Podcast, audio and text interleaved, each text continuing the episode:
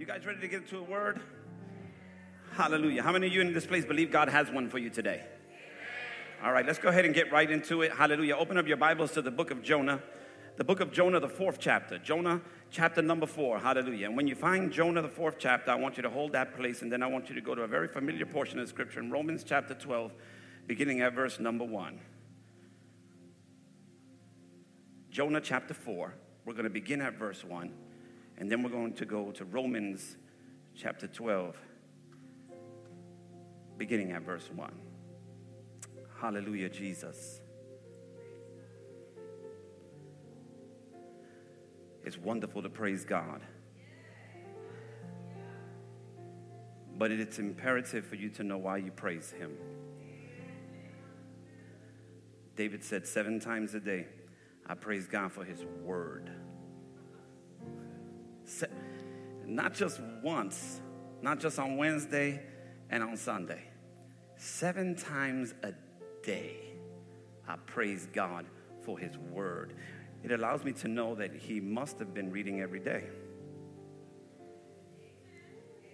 I'm to leave that alone. Hallelujah.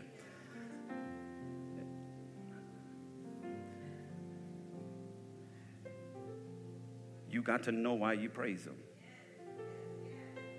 So that if somebody asks you immediately after they see you praise, why does it take all that? You got to know how to answer that person. Amen. Jonah chapter 4, beginning at verse number 1. You ready, church?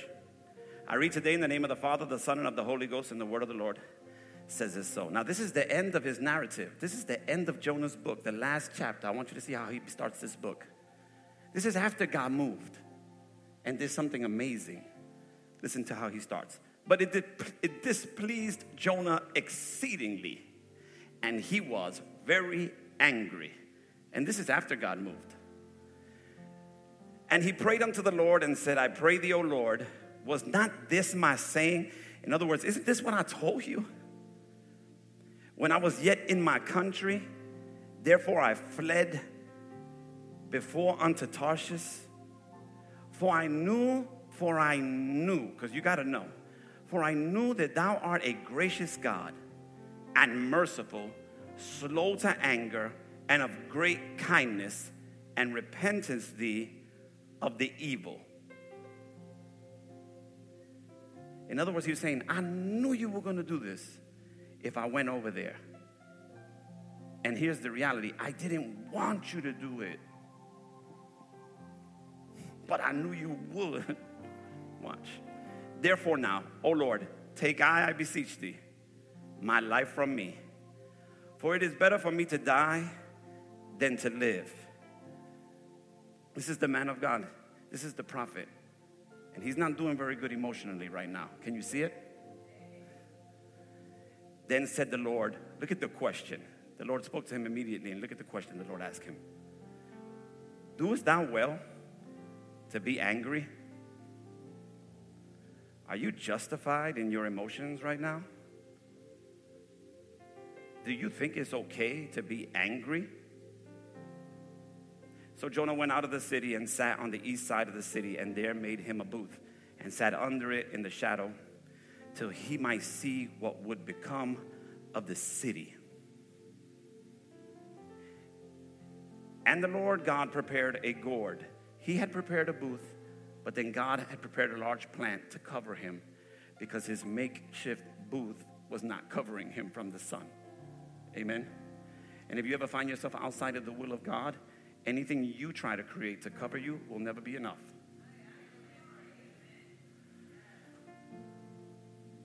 And the Lord God prepared a gourd and made it to come up over Jonah. He's outside of God's will right now, and God is still covering him.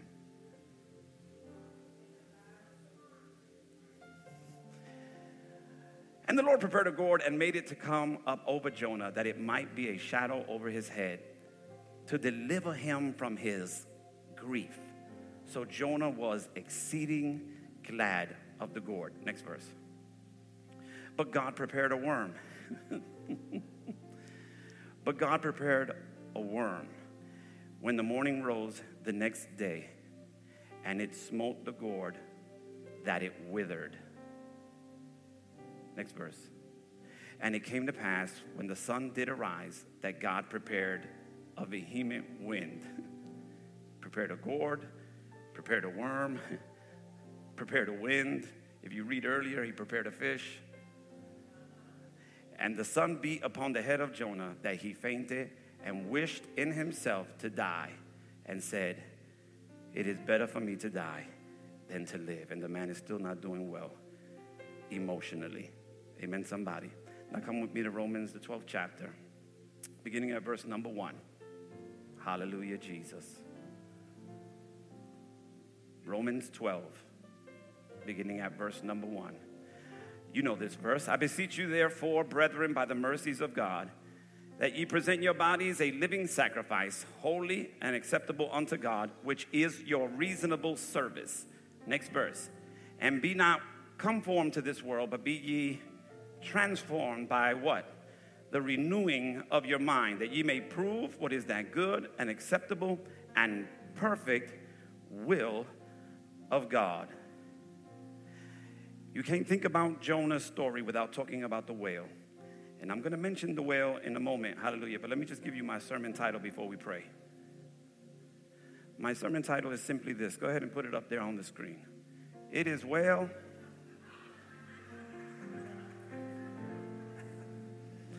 It, it's not a typo. I did it on purpose. It is well with my soul. Because when we're talking about the soul, especially today, we're going to talk about a very important part of your life, which is your mind. And sometimes God has to send whales before we can start thinking right. God has to send us into uncomfortable places before we can have an epiphany and realize that we were thinking wrong. And then at the end of your narrative, at the end of your life, like Jonah, you could turn around and say, God prepared a fish. In other words, when I was in it, it didn't feel good. But now, looking back, in retrospect, God was behind the whole thing. And now it is well with my soul. Amen, church? Let's go to the Lord in prayer. Father, in Jesus' name, we bless your name. And we ask you, Lord God, to add blessing to the word. Minister to your people now in a mighty and in a powerful way. And we give you praise for it now in advance. In Jesus' name. And the church said, Amen and amen. Hallelujah, Jesus. Let me begin with Romans. When we think about Romans, those two verses, hallelujah, if I had to sum up those two verses for you very quickly, I would just say, or probably make a statement like this um, Your living is determined by your thinking. I said, Your living is determined by your thinking. The Bible puts it like this Whatever a man thinketh in his heart, so he is. You are what you think. You are what you think. Let me give you another verse. Beloved, I wish above all things that you may prosper and be in health, even as your soul prospers. Watch this. I want you to prosper and be in health, even as your soul prospers. You prosper in life on the level of your thinking, and you cannot prosper beyond your thinking. Are you hearing what I'm saying? Let me put it to you another way. As your mind goes, your life follows.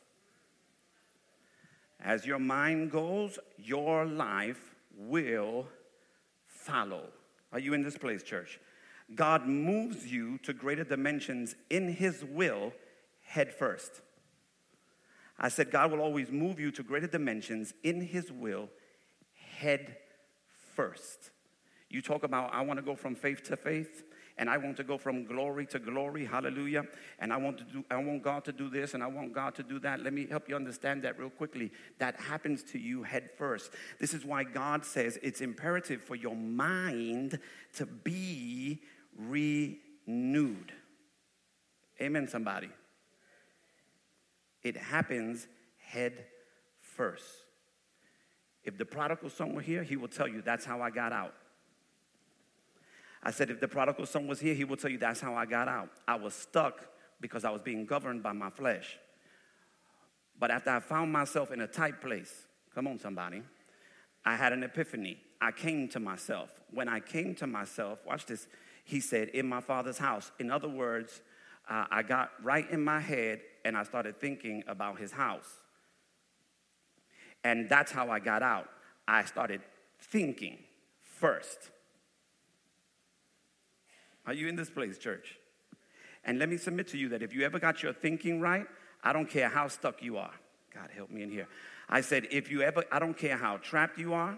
I don't care how swallowed up you are by your situation. I don't care if it's an addiction. I don't care how tied up and bound you are. If you ever got your thinking right, you will come out. I said, if you ever got your thinking right, you will come out. Hallelujah. Do you believe it in this place? So watch this now. He said, I had to come, I had to come to myself. In other words, what he's saying is if you want to change your life, you have to change your mind. If you want to change your life, you have to change your mind. The problem with many of us is that we try to change our life by trying to change our life. and what I'm trying to submit to you today is simply this external change is not going to cut it when the problem is on the inside.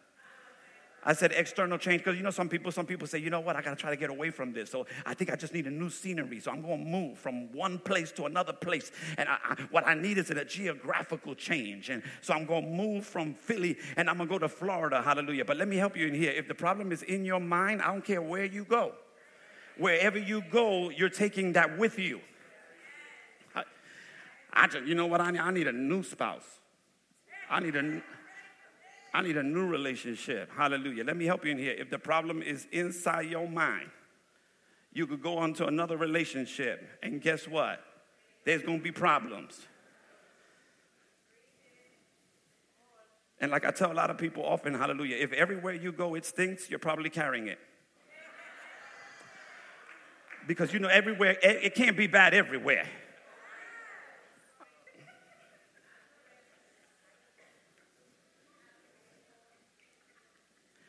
External change is not going to cut it. I want you to notice who the Apostle Paul is talking to here. He's talking, watch this, he's not talking to unbelievers, he's talking to believers. He's talking to the church at Rome. So, so this is what you got to understand. He's telling converts not to conform.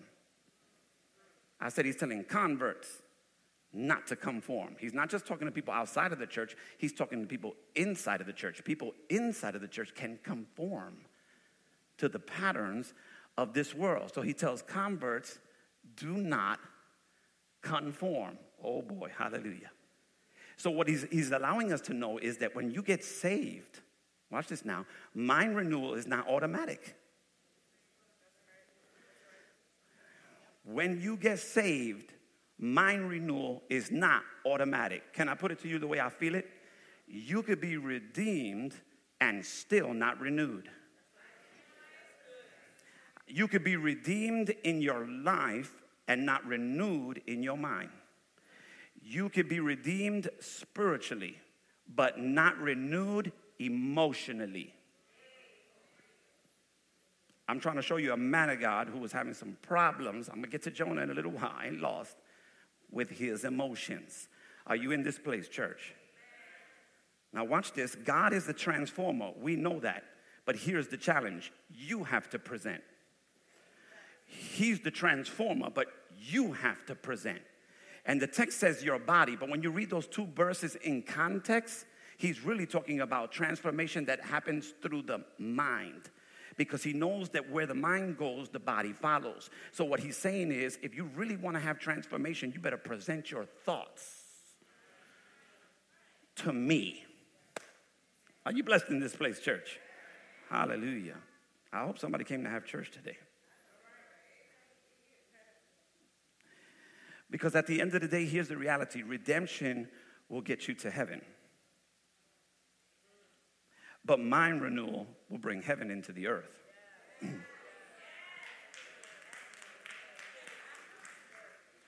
Some of us are satisfied with right standing with God, hallelujah. But you can have right standing with God and not experience right success on the earth. Oh God, have mercy in here.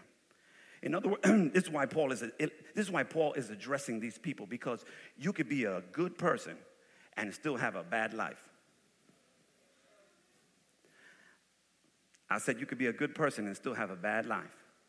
You could be saved and sad. Y'all not gonna talk back to me today. I, I said, You could be saved and sad. You could be devoted and depressed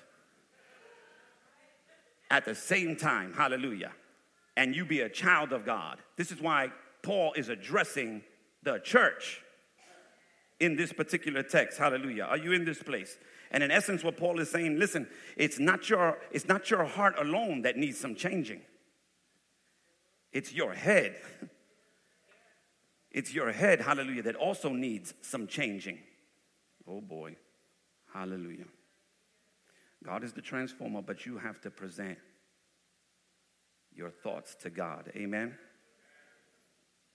Hallelujah, Jesus. Ooh. So let me ask you a question. How's your soul? How's your soul? You know, oh God, help me in here. Man is made up of spirit, soul, and body. And just in case you didn't know, hallelujah, uh, your soul is the part of you that gives you self consciousness. Self consciousness. Your body gives you world consciousness through the senses. Amen. But your soul gives you self consciousness. In your soul is your mind, your will, and your emotions. How is your soul? Amen. Your spirit gives you God consciousness. Amen. Before he saved you, you were tied up with your flesh and your soul. And you had no God consciousness until he came and made you alive and quickened your spirit. Hallelujah. But that's a lesson for another day. Hallelujah. If you want God to transform or renew your mind, you have to present your mind to God. You have to present your thought life to God. So, watch this. Before you can walk in a transformed mind, let me show you the kind of mind you're supposed to at least present unto God. Are you in this place? Number one, put it on the screen real quickly. Hallelujah. A receptive mind. A receptive mind. Is your mind receptive?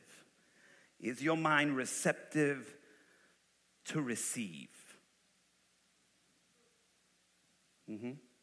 I heard someone put it like this You will not walk through open doors with closed minds. You will not walk through open doors with closed minds. Oh God, hear what I just said. You will not walk through open doors with closed minds. When I challenge you and say you need to be receptive, I'm not talking about you need to be open to everything because if you open yourself up to everything, everything will invite itself in. I'm talking about being open to God teaching you something you did not know. Or watch this God teaching you something different than that which you are used to, or at least assume that you are competent in. Are you in this place? Hallelujah. because the reality is this, things God can't teach you anything if you know everything. I said, God can't teach you anything if you know everything. There are some people who think they know everything. And God has a hard time ministering to people who are like that because they won't allow God to retrain them. To retrain them, to teach them something, hallelujah, that they did not know. A lot of us think we know how we're supposed to do a thing, but God is never limited to doing the same thing twice, the same way. And so oftentimes you have to know the season that you're in and have ears that are attentive to hear from God to know what to do in a particular season. Because in one season, He might tell you to talk to the rock. But in the next season of your life, He might tell you to hit the rock. So you can't put God in a box, hallelujah, and say it's like this because it was like that in one season. It might not be like that in the next season of your life. And so you got to be hearing from God all the time. Amen, somebody. And so you have to be also humble enough to let God reteach you, even in the areas you think you're competent in. It's like when, it's like when um, Jesus comes up to Peter, watch this, after Peter had done fished all night. And now he's at the place where he's washing his nets. You know this story, right? He's washing his nets, and, and Jesus says, Go back in the boat, get in there, go out for a catch, and lay down your nets. Now, Peter could have easily said, Okay, Jesus, this is not your area. This is my area. I am an expert fisherman. I've been fishing for years. Fishing is what I do. I am competent in this. We've been fishing all night. You fish at night, not in the day. There are no fish out there during the day, Jesus. So he could have easily said, So I'm not going to do it. I'm not going to do it. You're telling me to do something different, and I'm not going to do it. But that's not what Peter did. Amen? Peter said, Nevertheless, at thy word, I'm going to lay down the net. Now, I can get into this story. I don't want to get into it, hallelujah, because Jesus says nets, and he laid down a net. So, so I, can, I can really preach on how he obeyed, but not necessarily fully. But I will say this, hallelujah, at least he did lay down a net. Amen, somebody. You have to be able to let Jesus tell you what to do, even if it's different than what you think you know you're supposed to do. Oh, God, have mercy in this place. On another occasion, after fishing all night, Jesus comes dressed in disguise and says, Hey, if you caught anything, they said no. He said, Okay, cast your nets on the other, cast your nets on the other side. And Peter could have easily said, Listen, we don't cast these nets on this side all night and did circles. It doesn't matter what side we cast it on, we, the net spin in the water. I mean, where are the fish then? But you know, Jesus is so powerful, he could have just had them hovering under the boat the whole time. Amen, somebody, because Jesus speaks fish. See, y'all ain't saying nothing in here. I said Jesus speaks fish. He talked whale, hallelujah. Come on, you didn't only see that in Finding Nemo. Jesus talks whale. It's the only reason a whale can come show up for Jonah. We're going to hear about it in a minute. But if you ever read, hallelujah, how, uh, how Jesus, how, how, the Lord got um, the people of Israel out of Egypt, you know he speaks Oh, he speaks flies. He speaks frog. Come on, somebody. Hallelujah. Locust. He can speak through a donkey. Come on, somebody. Hallelujah. so, are you willing to let Jesus retrain you? you? It takes a certain kind of person. Watch this. Uh, you have a man named Nicodemus that shows up to Jesus at night. He's a religious leader. He doesn't want the other religious leaders to see him during the day. So he comes to Jesus at night. I call him Nick at night. He, com- he comes to Jesus at night. So Nick comes to Jesus at night. And Jesus tells him, You have to be born again. You have to be born again. Now, that's tough because what he's really saying to him is when you were born the first time, you knew that you had to, watch this, learn how to walk, learn how to talk, Come on, somebody. Learn how to listen, learn how to eat, learn how to balance yourself and move. And so when I say you need to be born again, what I am saying is you ne- now you need to let me retrain you and reteach you how you're supposed to walk, how you're supposed to talk. Come on, somebody, how you're supposed to listen, what you're supposed to eat. Uh oh. How you're supposed to move, are you willing to let me do that? That's the crux of it right there. Amen? Some doors stay closed because our mind is not open. Not realizing that God sometimes uses, uses messy methods to bring about meaningful miracles. Messy methods to bring about meaningful miracles. How many of you are familiar with the story at the pool of Siloam? Story at the pool of Siloam, hallelujah. You have a guy who Jesus, watch this, he's blind. Jesus getting ready to heal this man. And what does Jesus do? Jesus takes dirt from the ground and spits it in his hands and then tells the guy, Come here, let me put this on your eyes. How many of you would be willing to do that? You're not saying nothing. Hallelujah. You're not saying that. That's a good point. My, my, my sister said, I'm blind, so it don't matter. I ain't see what he's doing. Listen.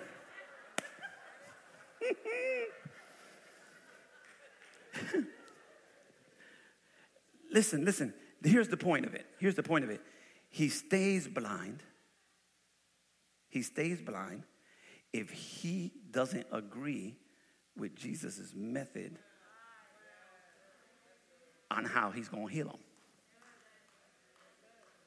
If he determines that's not how you do it, nothing gets done. So you got to be willing to let Jesus, come on, somebody, do something different so that you can receive that which you need. Hallelujah. Are you blessed in here?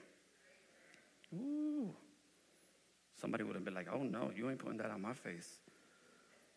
Mm-mm. You would have been left not seeing. Just because you didn't like the method. Wow.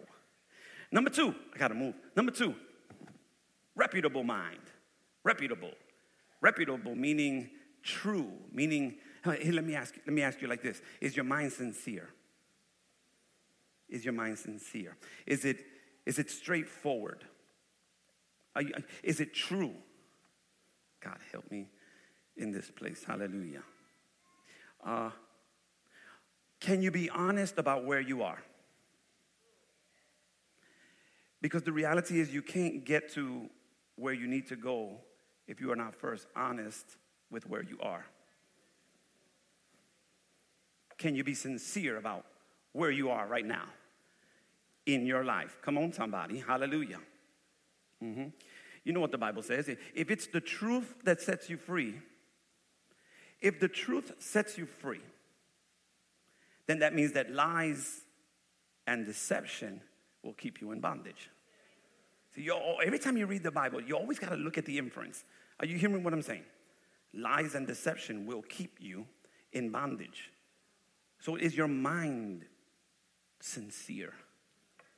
Is your mind true? Come on, somebody. Real faith, oh boy, I'm gonna mess somebody up. Real faith does not deny reality. I said, real faith does not deny reality. You have missed it if you think that faith is about ignoring reality or, or, or, or, assuming that reality is not there. Let me put it to you another way. When, when David sees Goliath the giant, he doesn't say he's not a giant. He doesn't say, that's not a giant, he's a midget in Jesus' name. He's not big, he's small. He doesn't say, I know he looks like he's there, but he's not there. In the name of Jesus, he's not there. He does not deny reality. Real faith keeps moving forward in spite of reality. Real faith keeps believing in spite of reality. Real faith, like the one that David had, said, I just believe that my God is bigger than that giant. He's bigger Are you blessed in here, church? Hallelujah, Jesus. You think about, there's so many stories in the Bible, hallelujah. You think about um, blind Bartimaeus. You think about blind Bartimaeus' story. I love his story because he hears that Jesus is coming. Again, he's blind. I'm trying to deal with people that were blind. he's blind, and he heard that Jesus was coming. When he hears that Jesus is coming, he begins to shout. Amen. And he begins to shout really loud and he starts calling on the Lord. Amen. Now, the thing that I love about blind Bartimaeus is that he's not just shouting to shout. Amen. And one of the things that I really love about him is what he does not do. He doesn't have a pity party in the presence of the Lord. I said he doesn't have a pity party in the presence of the Lord. When he finds out that Jesus is coming, he's not saying, Why, Jesus, why? Why am I like this?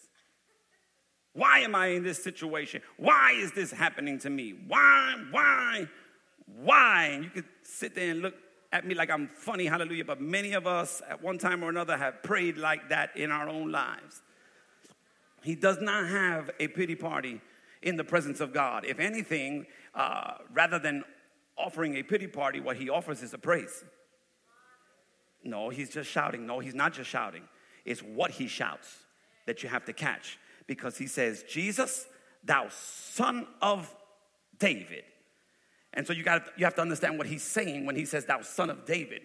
What he's basically saying is I know who you are and I know what you can do. If you are the son of David, then you are that person the Bible talked about or has been talking about that's coming. You are that Messiah. I recognize who you are, and if you are the Messiah, that means you're coming with healing in your wings. I know who you are, and I know what you can do. And so he offers up a praise. Hallelujah. Oh God, have mercy in here. Don't ever give God pity in his presence, give him praise. Because there is a praise that will make God stop. Are you hearing what I'm saying? The disciple, God, I said there's a praise that will make him stop. The Bible says that he was walking, he was moving, but his praise made Jesus stop. Made a moving God hit the brakes. Are you hearing what I'm saying? Another thing I like about him, hallelujah, is simply this. Watch this. He, he wasn't sitting there complaining about what he didn't have, he just used what he did have.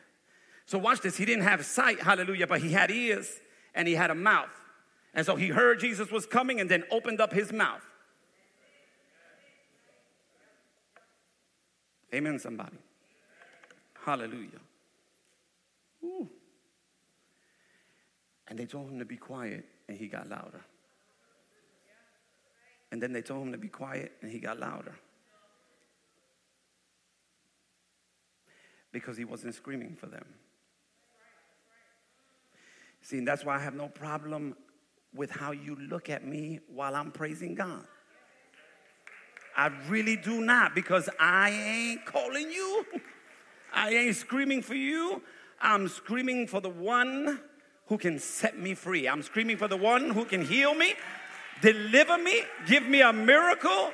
Come on, somebody, hallelujah. I ain't I ain't screaming, look at me, turn up, whatever you want to do, hallelujah, but I'm still gonna praise him.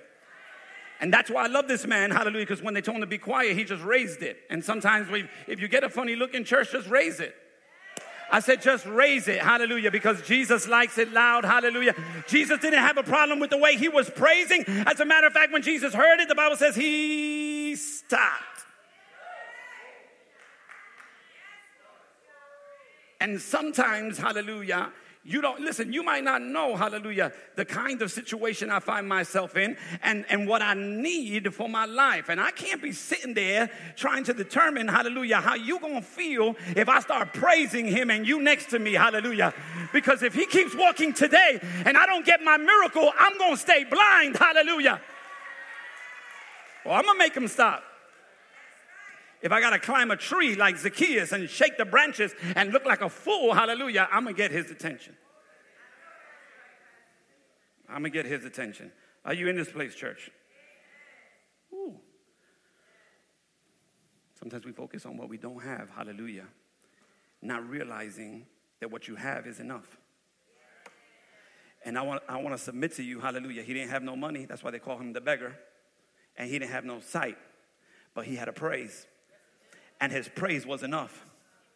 And so sometimes what you need to realize is if all you got is a praise,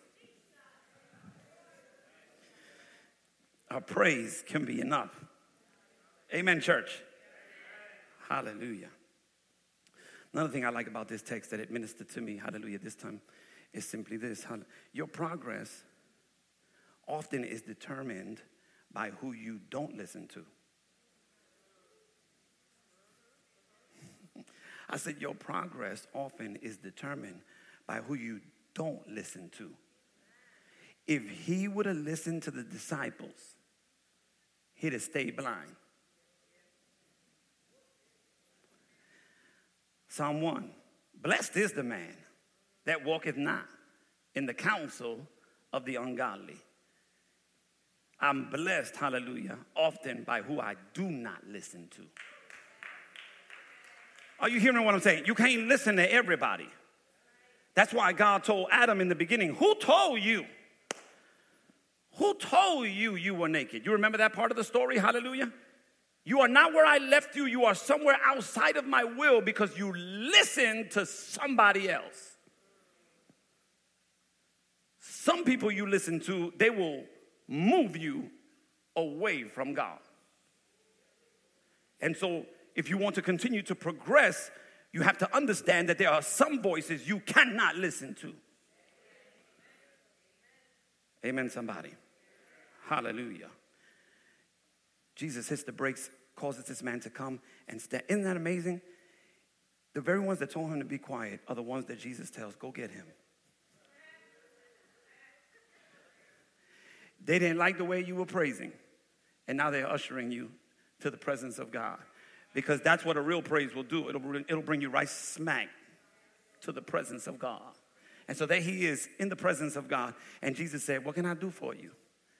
And what I love about him, this is what I meant by reputable, is his sincerity. He simply just says, I want to see. I want to see. I like his honesty because he doesn't stand in the presence of God and try to impress him. Because that's how people do. They get in the presence of greatness or, or, people of great spirituality and they feel like they have to prove to that person how spiritual they are. And, and, and let me, can I help you in here? It's hard to fake having vision. Are you hearing what I'm saying? You're better off being sincere. Amen. Because God is not going to address what you are not willing to expose. I said, God is not going to address what you are not willing to expose. Are you blessed in here, church? Man, that clock is moving. Let me give you the, let me give you the third one real quick. Hallelujah. I got to move. Let me give you the third one. And the third one is a reliant mind, a mind that relies on Him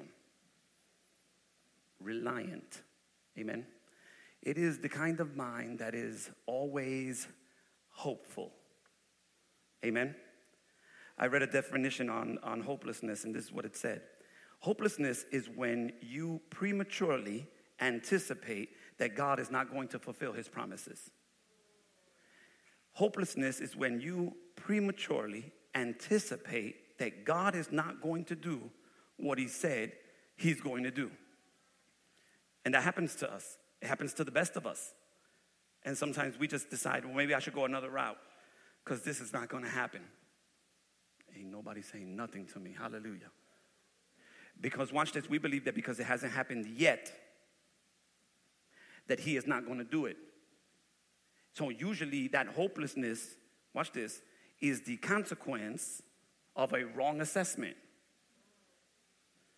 Hopelessness is the consequences of you assuming that just because he hasn't completed it, he's not going to complete it.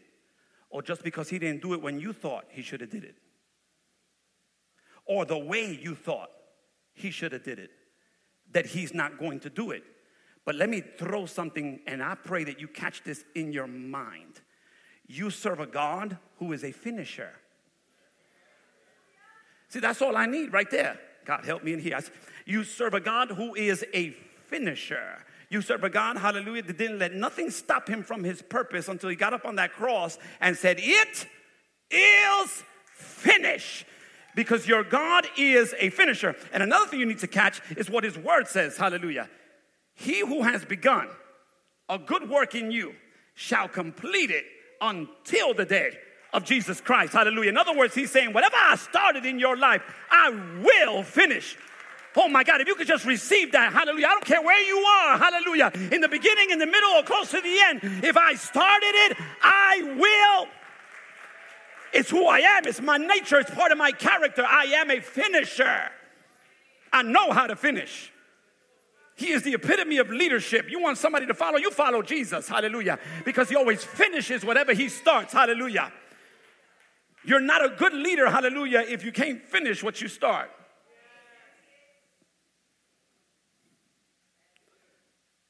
Are you blessed in here? So, watch this. If you can just develop a receptive, reputable, and reliant mind, God can really renew it. So, here's the question What does a renewed mind look like? This is Wednesday. Let's study a little bit. What does a remind, listen, what does a renewed mind look like? Very simple, hallelujah. It looks like the mind of Christ. Let this mind be in you that was also in Christ Jesus. Oh God, have mercy in this place. That is, put Romans 8 and 6 on the screen. Romans 8 and 6. Romans chapter 8 and verse number 6. You guys doing okay? Hallelujah. I'm trying to get there. I'm trying to get there. Uh, for to be carnally minded is death, but to be spiritually minded, watch this, is life and peace. If my, watch this, if my life is being governed by God's Spirit and not my flesh, the result of that is going to be life and peace. Oh, God, help me in here. If what's controlling and governing my mind at the moment is the Spirit of God, the result of that is always going to be life and peace, joy, success. Come on, somebody, hallelujah. Fulfillment, satisfaction. Are you, are you hearing what I'm saying? But if your mind, hallelujah, is being governed by the flesh, at a moment, hallelujah, the end result of that is going, if you read the rest of the, the next verse, is destruction and death.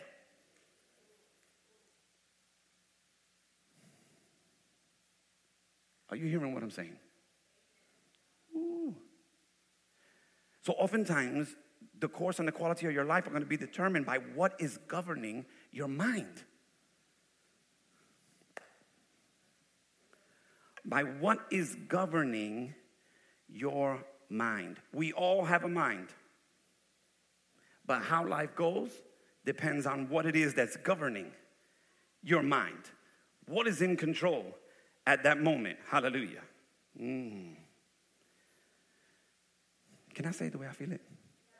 You could be in here, redeemed, on your way to heaven, and miserable the whole way there. Because your mind has not been renewed. We're not even talking about you being saved. You could be saved and your mind not be renewed. And you are heaven bound, but miserable See, nobody gonna say amen, but I know I know what I'm talking about. Hallelujah. Hallelujah. Feelings are good and proper, but they should never be in control. I said feelings are good and proper, but they should not be in control. They are good indicators. They should never be dictators. Matter of fact, I'll put it another way feelings are great servants, but horrible bosses. Somebody caught it. Listen, they're great servants, but horrible bosses. Feelings. Oh boy. Hallelujah. You have to live with them, but you can't let them govern. I said you have to let, you have to live with them, but you cannot let them govern. They are not in charge. They're servants. That's deeper than it sounds, saints. Hallelujah. Are you blessed in here? Because if I had some real people in here, you could admit, hallelujah, that some of the worst choices you've ever made.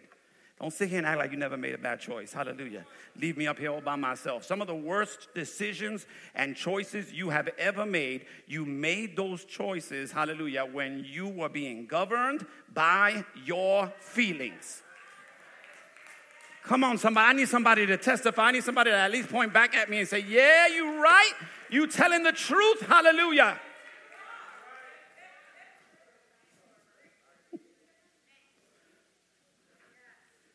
Come on, somebody. Oftentimes, hallelujah, it's because we're being governed by our feelings that we either let something go too fast or let it linger too long. Even when we're talking about relationships. Oh, God. And the, the thing that I'm really trying to get at in this place tonight is simply this, saints.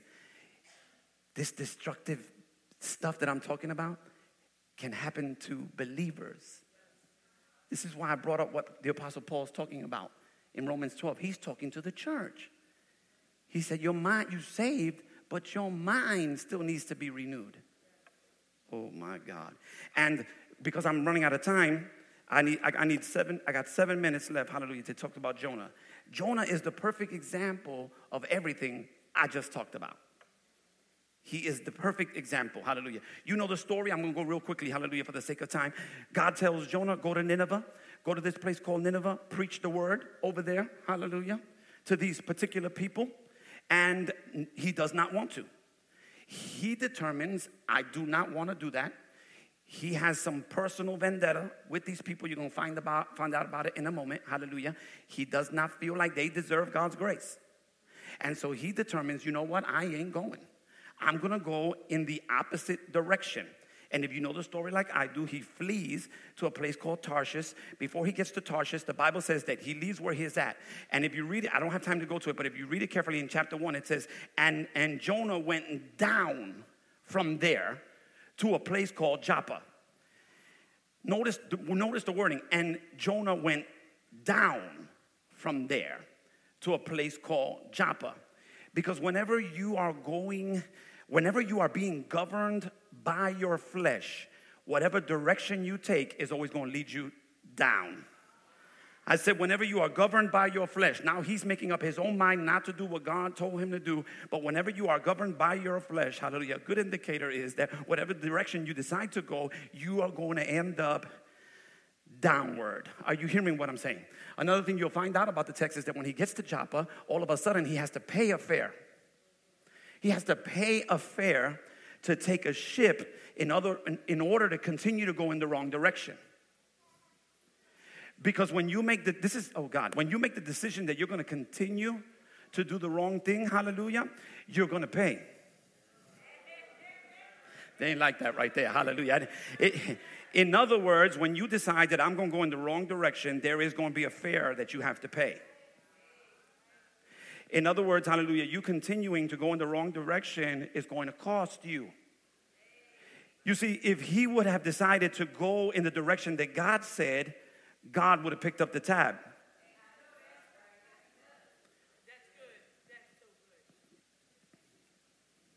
Because if you're in purpose, God will take care of the purchase. Are you in this place, church? If it's His will, it's His bill. If it's His choice, it's His invoice. Come I'll find a way to say it. Hallelujah.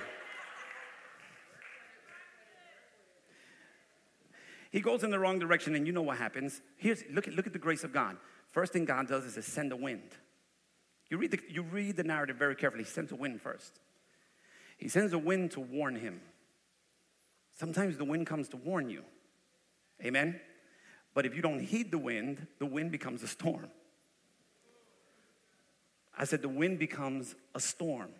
And watch this. I often you often hear me say that storms come to test foundations.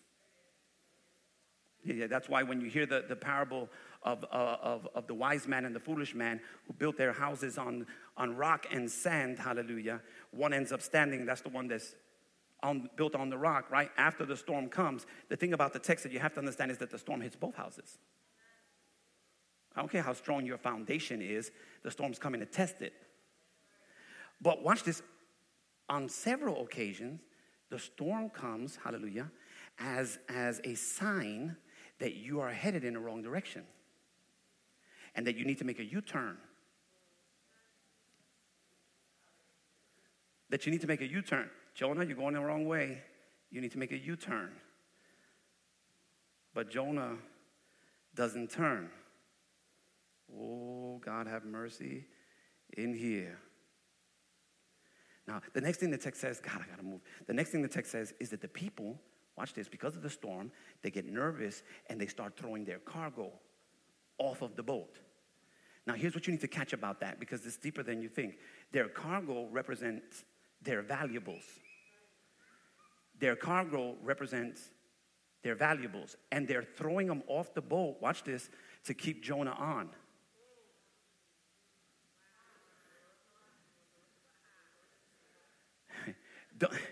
Don't throw your values away to keep wrong people on your boat.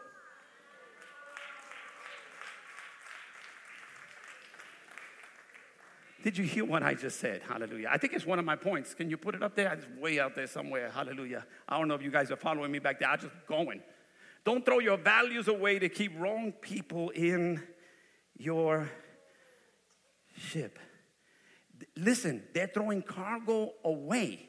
They're throwing their valuables away to keep a wrong person on their boat. Oh, God, have mercy in here. Are you in this place? And the challenge of the Lord is you're not supposed to do that. Mm.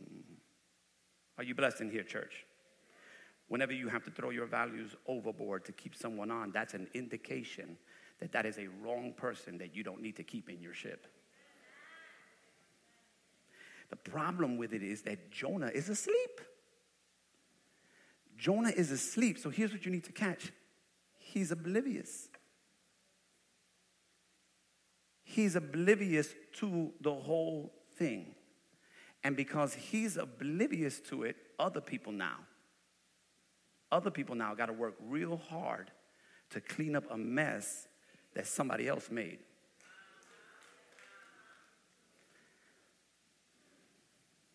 And because you're asleep and oblivious, you can't even assist or help to clean up something you broke.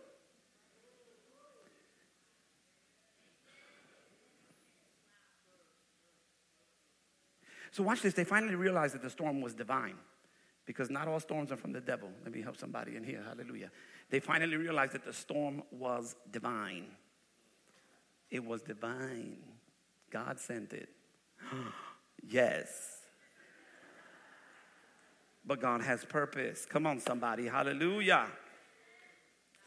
Hmm. Watch this. They found out that it was divine. And, and Jonah, he's not being sincere. He's not even fessing up.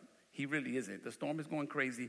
These people find out that it's divine. They start calling on their gods. How many of you know the story? They all start calling on their gods, and then they find Jonah hiding, sleeping, and they say, Yo, man, you need to call on your God. You need to call on your God. But here's the problem when you are being governed by your flesh and you are purposely continuing to walk in the wrong direction, hallelujah, it's real hard to pray. Jonah ain't gonna pray. God help me in here, hallelujah.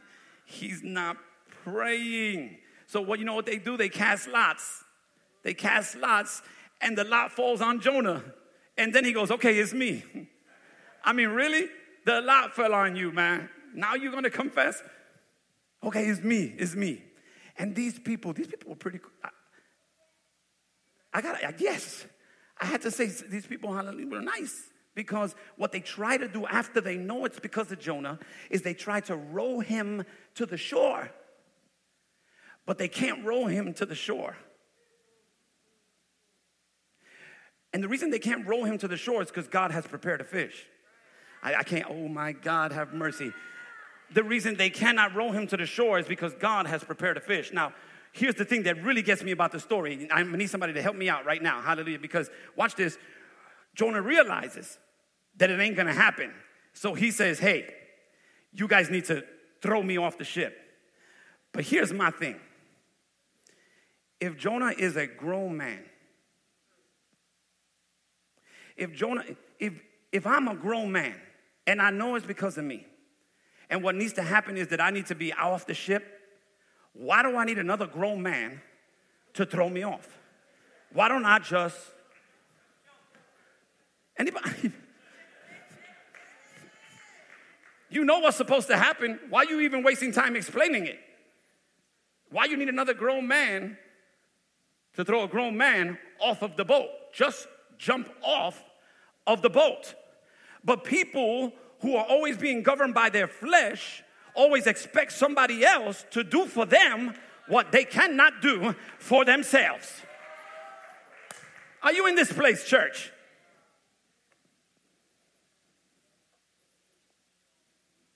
Oh, God. Hallelujah. Are you blessed in here? And they can't get him to the shore because God has made provision. Here's the thing that blesses me about the story God makes provision for Jonah because God knows what Jonah is going to do before he does it. Let me put it to you another way God made provision for Jonah because he knew Jonah was going to make the wrong decision. Let me take it a step further. God made provision for Jonah even before Jonah knew. even before Jonah knew he was going to make a wrong decision. And if you, if you even remotely catch what I just said, you ought to want to praise God. Because you serve the God that has seen you, listen, come out of things you haven't even gotten into yet. He's so sovereign that he makes provision for this man because he knows he's going to make the wrong decision. And even before the man knows he's about to make a wrong decision, God already has a fish prepared, ED. Because you serve a God who is prepared. Oh, God. I said, You serve a God who is prepared. That's part of his nature. Hallelujah. He is prepared. He's always prepared. Nothing takes me by surprise. Hallelujah. I'm a prepared God. I'm prepared. Oh, God. Hallelujah. And so, watch this. I got to close, but listen, he finally gets off the boat, and isn't it ironic? He falls in the water, and there he is. He falls in the water, and there he is, just at the right time. The vehicle God's going to use to get him back on track. Are you hearing what I'm saying? And sometimes you have to be careful, even as a, as a woman or a man of God, not to get offended at the vehicle God decides to use to get you back on track. Because I don't know if you were waiting for a Norwegian or a carnival. Come on, somebody, a Royal Caribbean, but God sent a whale. And God has vehicles that are uncommon that He will use to get you back on track. Amen. And you just need to be careful, hallelujah, how you react to the vehicle God's using. Because remember, the whole thing, oh, He, he sent that vehicle despite your disobedience. When you were on that boat, that boat was going down. That was the weight or the heaviness of disobedience. It's not affecting just you, you're asleep.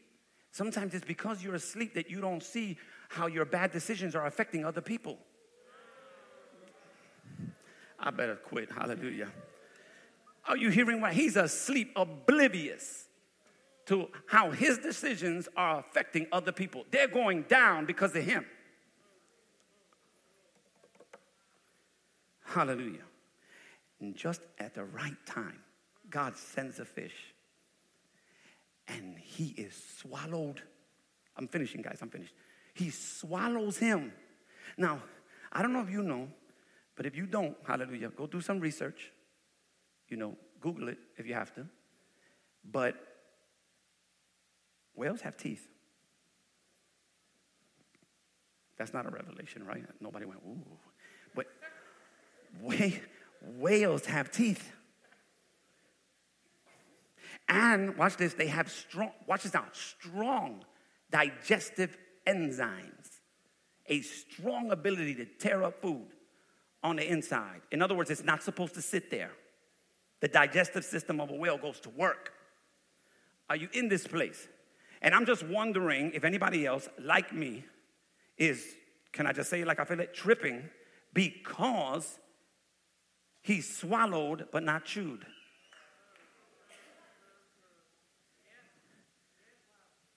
And then he's sitting in the belly of a fish for three days underwater. Now, I don't care how long you can hold your breath. I really don't. You're not holding it for three days. I don't know what God did. The Bible doesn't tell us. All it says is that He prepared them. God prepared a fish.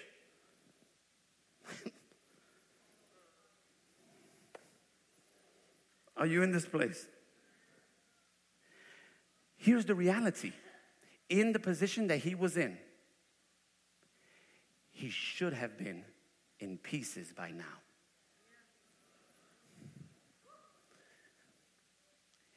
And there's somebody in here under the sound of my voice that because of what you've been through, you should have been in pieces by now. God, help me in here. But you're not because God prepared that place. Oh, you don't hear what I'm saying in here. Oh, you're not because God prepared that place. Hallelujah. If you believe it in here, give God some praise. Hallelujah. My God, I don't know if you're amazed like I'm amazed, but Jonah is in the middle of it. You don't hear me. He's in the middle of it. He's right smack in the middle of a fish. Hallelujah. He should be in pieces. Hallelujah. But he is in it and he's whole. If, oh God, I wish I had somebody in here that can praise God and testify at the same time. Hallelujah. Everything ain't real good right now. I listen, everything ain't happening the way I would like it to happen. I'm in a tough situation right now. I'm in it, but I'm still whole. I'm in it, but I still got it together. Some kind of way. Hallelujah hallelujah, I still have it together, even though I'm still in it, hallelujah, because God prepared. God prepared it. Are you blessed in here, church? I got to close.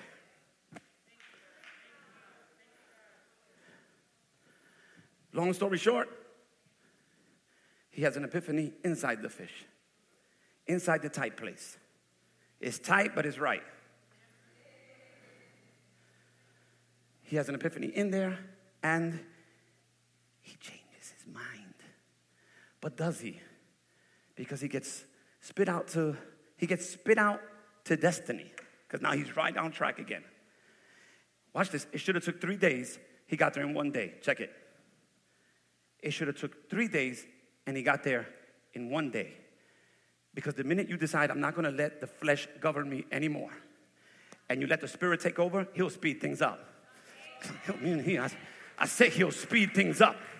He's a redeemer of time, and he can do it. Hallelujah. Help me in here. But the Bible says in Jonah 4, this is the end of the book. In Jonah chapter 4, he says, This is wrong. This is after he goes, he preaches, God delivers a whole nation. They get a second chance. And Jonah says, This is wrong. I don't like this. And he's angry and he tells God, I knew you were going to do this. I knew that's why I didn't want to go. That's why I ran in the opposite direction. Because I knew if you would have sent me over there, you would have gave those people grace. And I don't think they deserve it. The crazy thing to me is, you just got that same grace. You don't you don't went in the wrong direction. You don't almost kill a bunch of people because of your bad decisions. You don't almost drowned. You done got swallowed up. And I showed, in spite of your disobedience, I showed you grace and mercy. And now you don't want me to give these people the same grace and mercy I just gave you. Isn't it amazing? Y'all not gonna talk back to me, hallelujah, but even as believers, isn't it amazing how we want God to deal with us when we're going through certain situations, hallelujah, but then we say, God, don't be the same way to people. Let me give you the rest of that. Who hurt me? Oh, because the last part is the most important. God, deal with me, be merciful, be gracious, even though I done messed up. But don't be that to that person because they hurt me. They don't deserve it because they hurt me. If you know anything about Nineveh, Nineveh is the capital of Assyria, and Assyria had hostile dealings with Israel. They used to kill Israelites, they were terrorists. Are you hearing what I'm saying? Oh boy. And so Jonah says, I'm not going, I'm not going over there. Oh God, have mercy in here. I want them punished, even though I am the beneficiary of God's grace. He is mad with God for showing someone else the same grace he received. He had emotional baggage that was connected to years of pain. I said he had emotional baggage. I'm trying to hurry because we're, we're, we're, late. He is saved. Watch this now. This is what you got to catch. This is the man of God. He's saved. He's being used of God. He's prophesying. He's in ministry, but he's still being impacted by emotional baggage he cannot see. He is a prophet, and a prophet is a seer. But he is a seer who cannot see what's happening inside of him.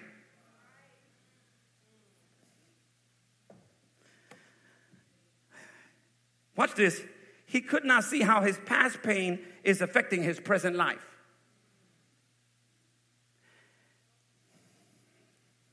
Because damage to the heart will always affect my head.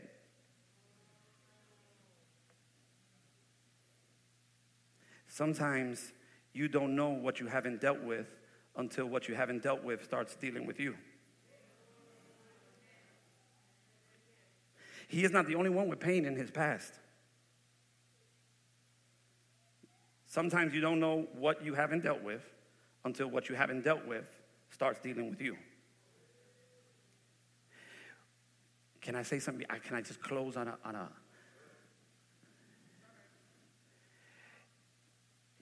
just because it doesn't hurt doesn't mean you're healed.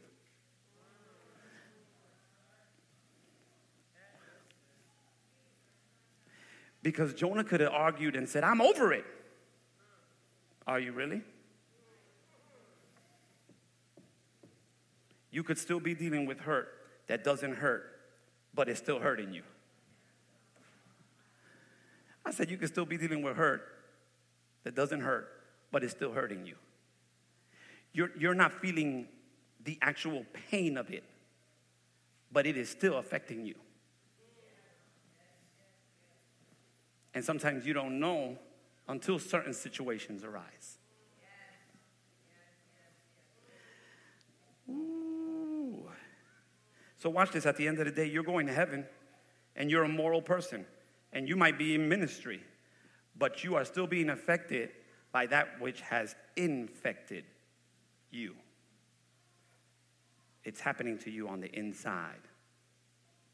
And so sometimes, I would say most of the times, if not all the time, God has to renew your mind, or God cannot renew your mind until He first heals your heart. Are you blessed in here, church? Give, give the Lord a hand clap in this place. Come on, somebody praise God in here. Hallelujah.